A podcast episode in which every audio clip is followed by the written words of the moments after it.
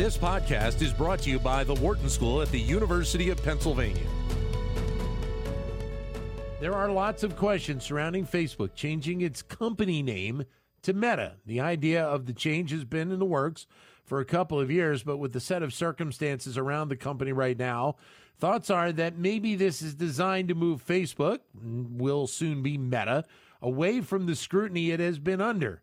Patti Williams, marketing professor with the Wharton School, joins us with more on the name change. Hi, Patti. Great to talk to you again. Hi, Dan. How are you? I'm good. Um, give us your your your initial reaction to the name change for the company.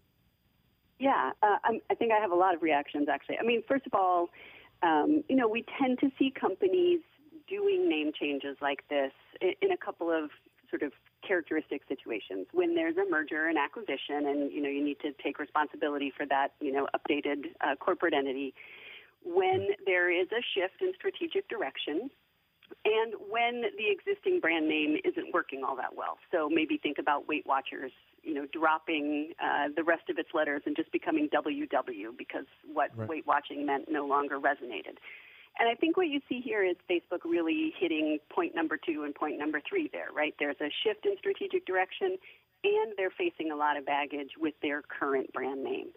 Both of those things combined seem to have led them to decide that the new name is um, one that has maybe more positive potential in the marketplace. So the the idea that, that Mark Zuckerberg has brought forward of the fact that they are so much more than just a uh, a social media platform. Uh, I think that's also leading a lot of people to look at uh, Google and Alphabet, adding the Alphabet name, you know, as part down the road as Google has expanded its operations. Is there a correlation? Do you think there? Um, yes. Now, what's interesting is that actually in 2019, Facebook did a major rebrand where they tried to get more credit for this bigger portfolio of brands that are owned under that corporate name Facebook besides just the brand name.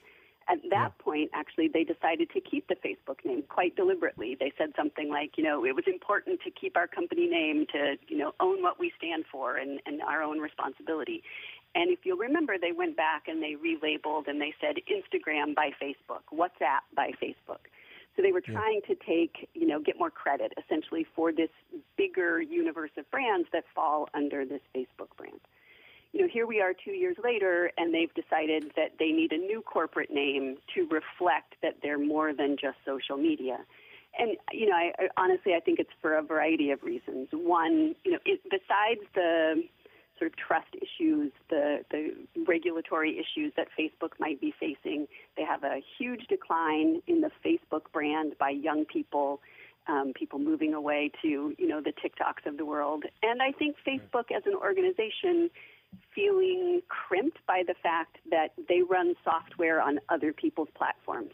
That might reduce their profitability, reduces their options and they see this metaverse as a way to become not just a software social media player, but uh, to have a whole ecosystem of hardware and software and, and you know things they can offer consumers um, more broadly. And so, I, you know, to the extent that they are Google with a, a great big reach and a great big, big footprint, and they're trying to say we have that footprint or we will, I think yeah. this is reflective of that.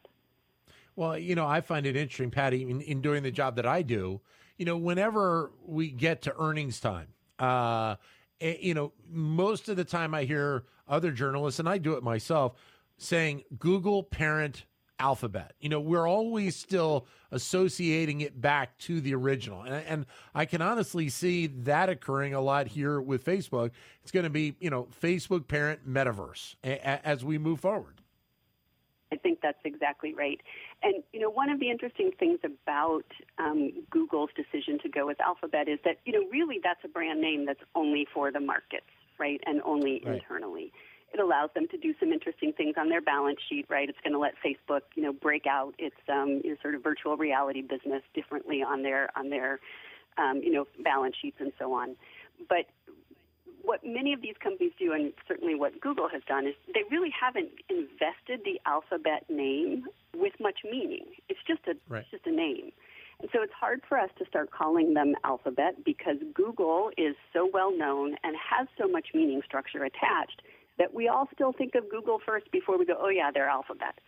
And unless Facebook actually does something to endow the meta name with um, as much awareness and as much meaning as Facebook, I think you're absolutely right. It's always going to be Facebook. Remember, they're actually called Meta now.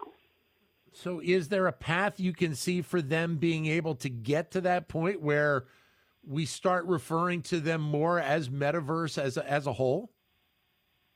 Um, well, think so. So first of all, they can start to do that themselves, right? They call them they call themselves that. Um, they can do that in a variety of ways. They can be consumer facing. They can be investor facing. You know, they can you know just maybe live in Silicon Valley, which is where I think most most of this sort of uh, you know, brainstorming has, has come about. They did the brand name apparently internally without, um, you know, a branding agency help them. It reflects a lot of internal, maybe valley-centric thinking at the moment.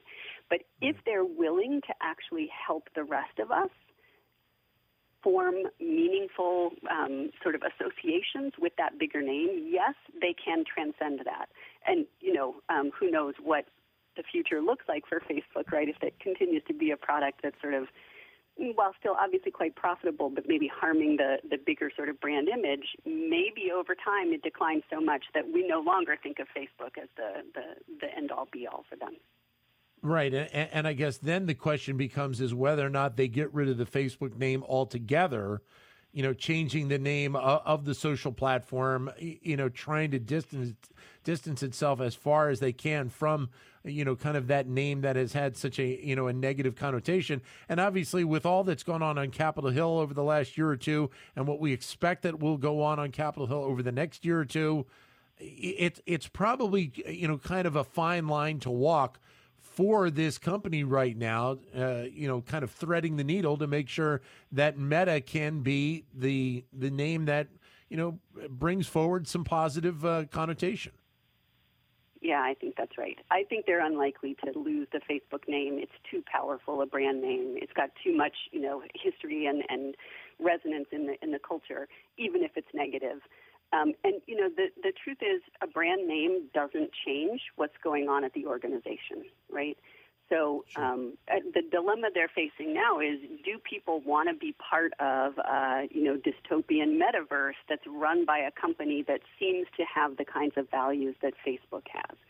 I don't know if consumers really do, right? And I think they have this vision of a closed platform that you know they're going to be these sorts of um, you know, the futuristic uh, pathway that we're all going to sit in our own rooms and engage with one another um, digitally in a, in a more social, interactive way you know, at present, I think the bigger issue is that it's not terribly inspiring to know that Facebook, with all that we think about it currently, wants to deliver that future to us. Patti, as always, great to get your insight on these uh, issues in and around marketing and branding. Thanks for a few moments today. Thank you. Patti Williams, marketing professor at the Wharton School. To keep engaged with Wharton Business Daily and other Wharton School shows, visit businessradio.wharton.upenn.edu.